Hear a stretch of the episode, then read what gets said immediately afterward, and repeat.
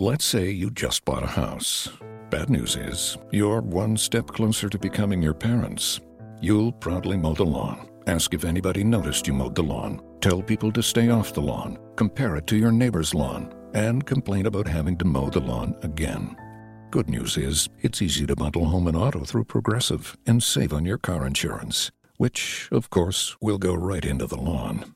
Progressive Casualty Insurance Company affiliates and other insurers. Discount not available in all states or situations.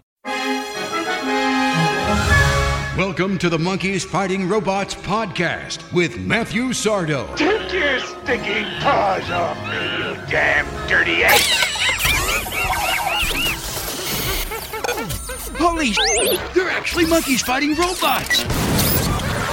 You can follow us on Twitter at monkeys underscore robots and on Instagram at monkeys fighting robots. Make sure to download and review our podcast from iTunes and Stitcher. And now, here's your host, Matt. Welcome to the 10th episode of Monkeys Fighting Robots. Ha! Only 58 more episodes till we pass the Mindy Project. Too soon? Ah. If only Josh Whedon was on Twitter to help out Mindy. Wah, wah, wah. We have two legends of comedy on the show today Brad Garrett and Greg Proops. Who is Brad Garrett, you ask? Besides Raymond's older brother, he was the voice of Hulk Hogan in Rock 'n' Wrestling when Saturday morning cartoons were real, brother. Brad also opened up for Frank Sinatra and Sammy Davis Jr. Greg Proops, on the other hand, has been part of Whose Line Is It Anyway for the past 26 years. He's the creator of the Smartest Man in the World podcast. Star Wars fans may remember him as the announcer for the podcast race, not the podcast race, the pod race in The Phantom Menace. Greg was podcasting before it was a thing. Weird. Decided by an off mic coin flip before the show. Brad is up first. Brad, welcome to the show. Thanks, buddy. Sorry I'm a little late. There was a heavy, uh, heavy Passover traffic. no problem. What's your second favorite story from your new book, When the Balls Drop? My second favorite story. Yes. Wow. Well, you know there were. Uh, well, uh, well, my second. fa- Well, probably probably my Cosby thing. I don't know if you guys want to get into that. We But, can. uh, uh, Cosby was bringing me on the uh, on the uh, Tonight Show back in the uh, mid '80s, and um, he was working in Vegas and uh, headlining the Hilton, and I was opening for Crystal Gayle at the Desert Inn, and and he saw part of my show, and and uh, he was supposed to guest host for Carson like the next night, and uh, so he called me at the hotel, and he was like, "Listen, Brad, uh, I saw the show you did it at the Desert Inn, and I'm going to be co-hosting for Johnny. You know, guest hosting. To be guest hosting." And I said, you know, I thought it was one of my buddies calling me, messing with me, because you know this is the Cos, right? You know, way before the rape. And um, he says, I want you to maybe come on and, and you know guest guest star and do some stand up. I couldn't believe it. I mean, this is you know this is an amazing opportunity. So Carson, because we both had to work the same night in Vegas at our uh, you know different hotels, Carson sends his jet to pick up me and and Cosby the next day. So we're on the plane, and this is all very euphoric. I mean, I'm in my early 20s. I'm sitting with the Cos, and he goes, "Listen, you know, I saw you do the um, the impression of me uh, in the show last night." And I went, "Yes, yes, Mr. Cosby. It's, uh, it's kind of a kind of a big uh, closing number I do." And he goes, "Yeah, don't do that." and I went, "You're kidding?" And he went, "No, you know, be be yourself. That's the that's the, be yourself." And I said, "Well, you know, I kind of do impressions. I do a handful, and that's kind of it's kind of how I end my uh and yeah, you don't need that uh, uh today." and uh I was like, you know, thinking to myself, well, I don't know if he's serious. I, I mean, you, you know, that's how I structured my six-minute set for the, for you know, for this Tonight Show I'm supposed to do, and um, so now I'm just racked about what to do. You know, I mean, it's you know, you always want to score, you want to do well. So in my head, I'm I'm you know putting together what could be a new five minutes, and what do I end with? And I could end with you know Dangerfield, but I did that last time, and I'm just kind of going. So I'm out there about three minutes on the Tonight Show, and it's going okay. It's not great, you know, a little bit of crickets here and there, and I finally just you know go into Cosby, you know, and I figure I'm doing Cosby. Cosby's right at the desk hosting. What could be more fun? And the audience loves it.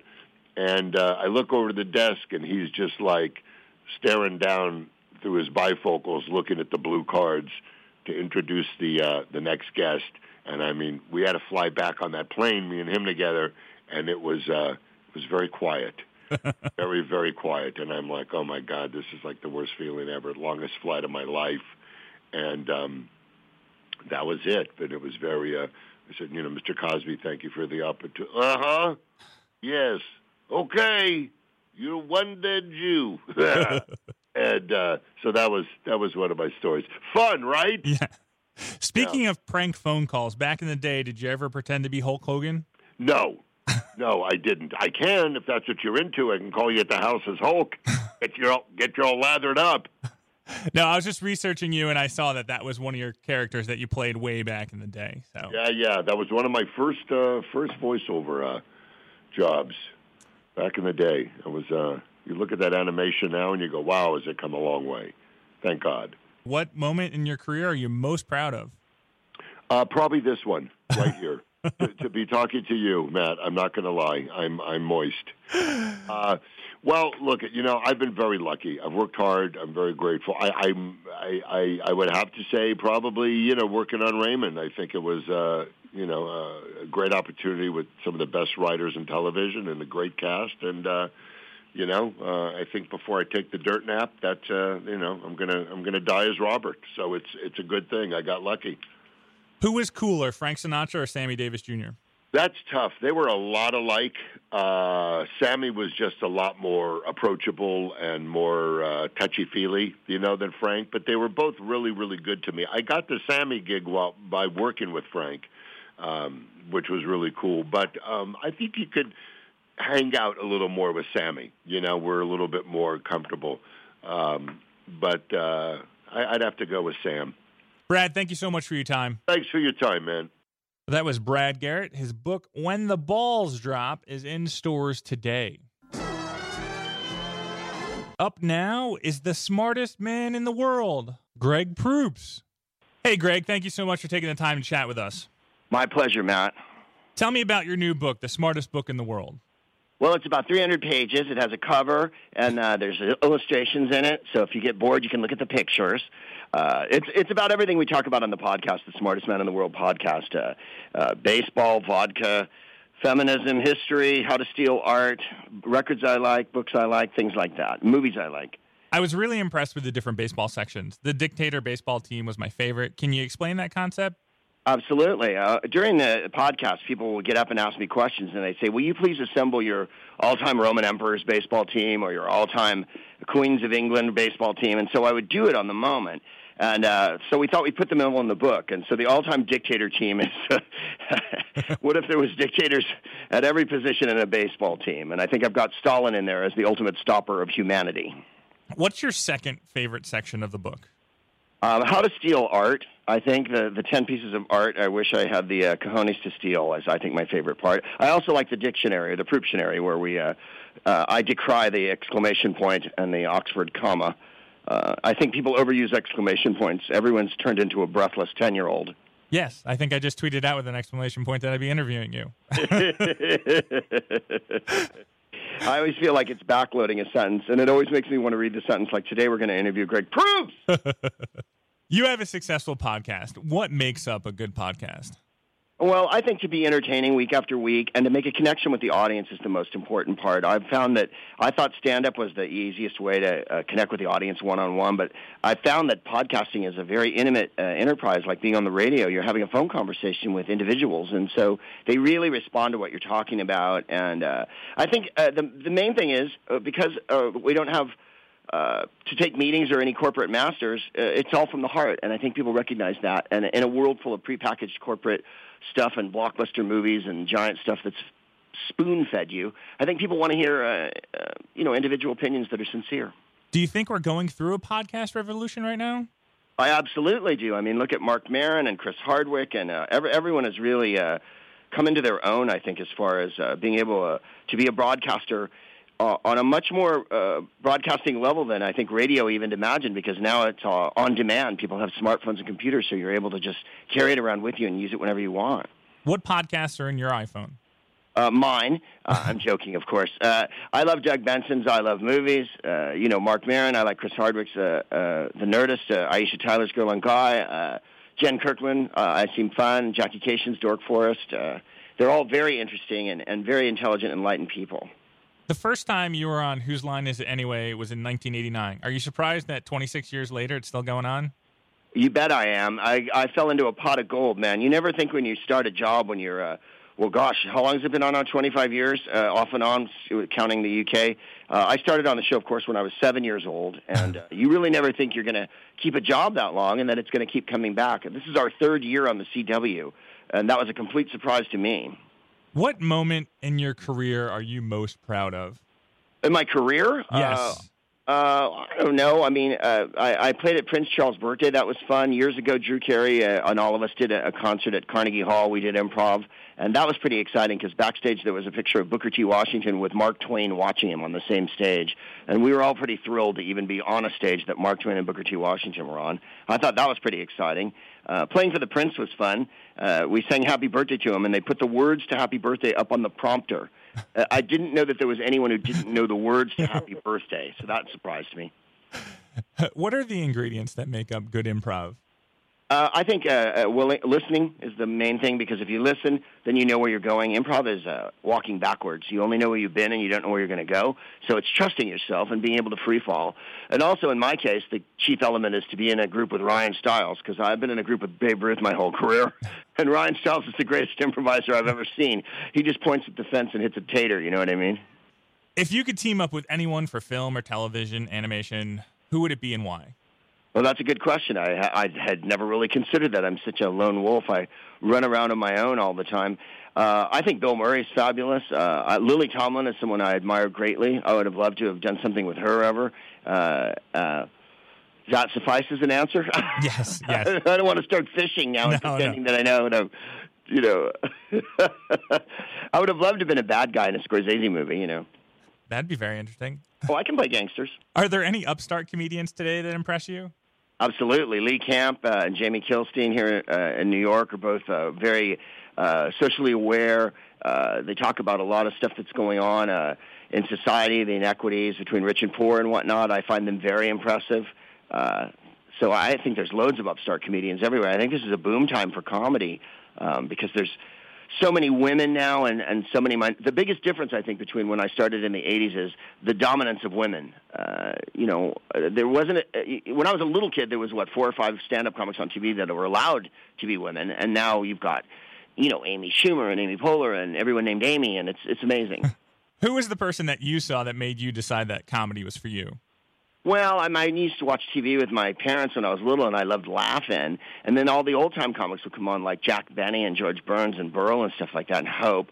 Uh, but I, Carlin is my idol. Uh, I, I, it wasn't one particular moment in my life that I decided I w- wanted to be one. I just always loved comedy more than anything else. I was always bored by the the singing and the scenes. I wanted them to get to the jokes. Uh, I think Carlin is a his mastery of words and uh, his clarity of his message was uh, superb. I also happen to think Richard Pryor is the greatest stand-up comic that ever was in America because he brought pathos and uh, humanity, and he was a great actor too. What was your worst experience as a stand-up comedian?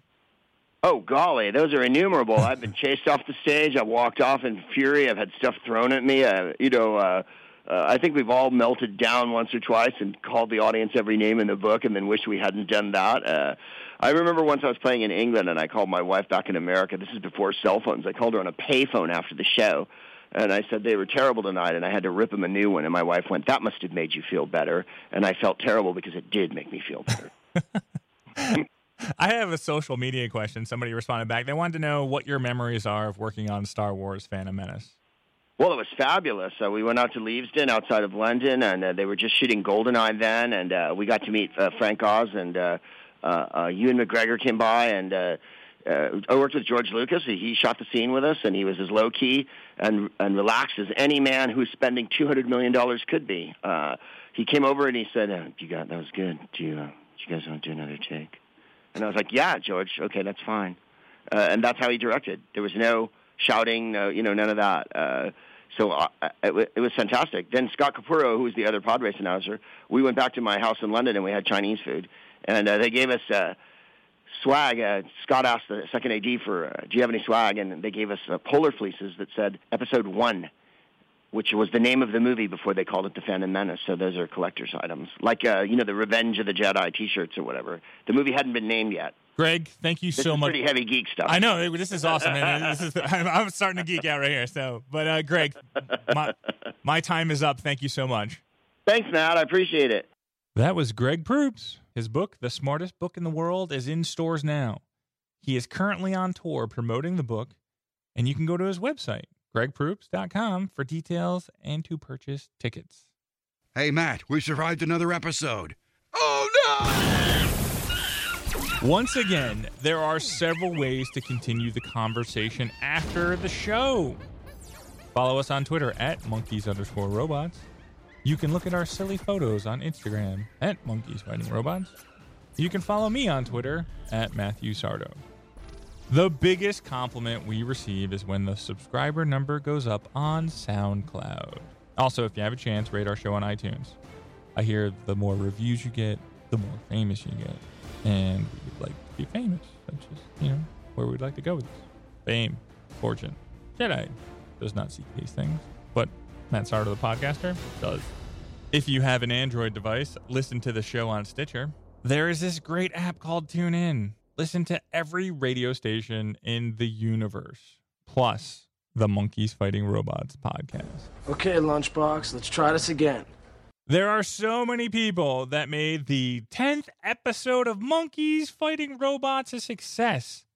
Special thanks to Greg Proops and Brad Garrett for calling the Monkeys Fighting Robots hotline. Jeff Shade is the creator of our amazing intros and outros. Jessica Wynn designed the Monkeys Fighting Robots logo. Are you a monkey? Are you a robot? The staff at Visual Realm built our website and keeps it up and running.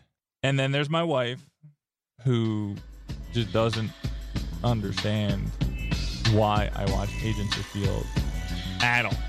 To all my friends, family in the interweb, thank you for joining us for this episode of Monkeys Fighting Robots.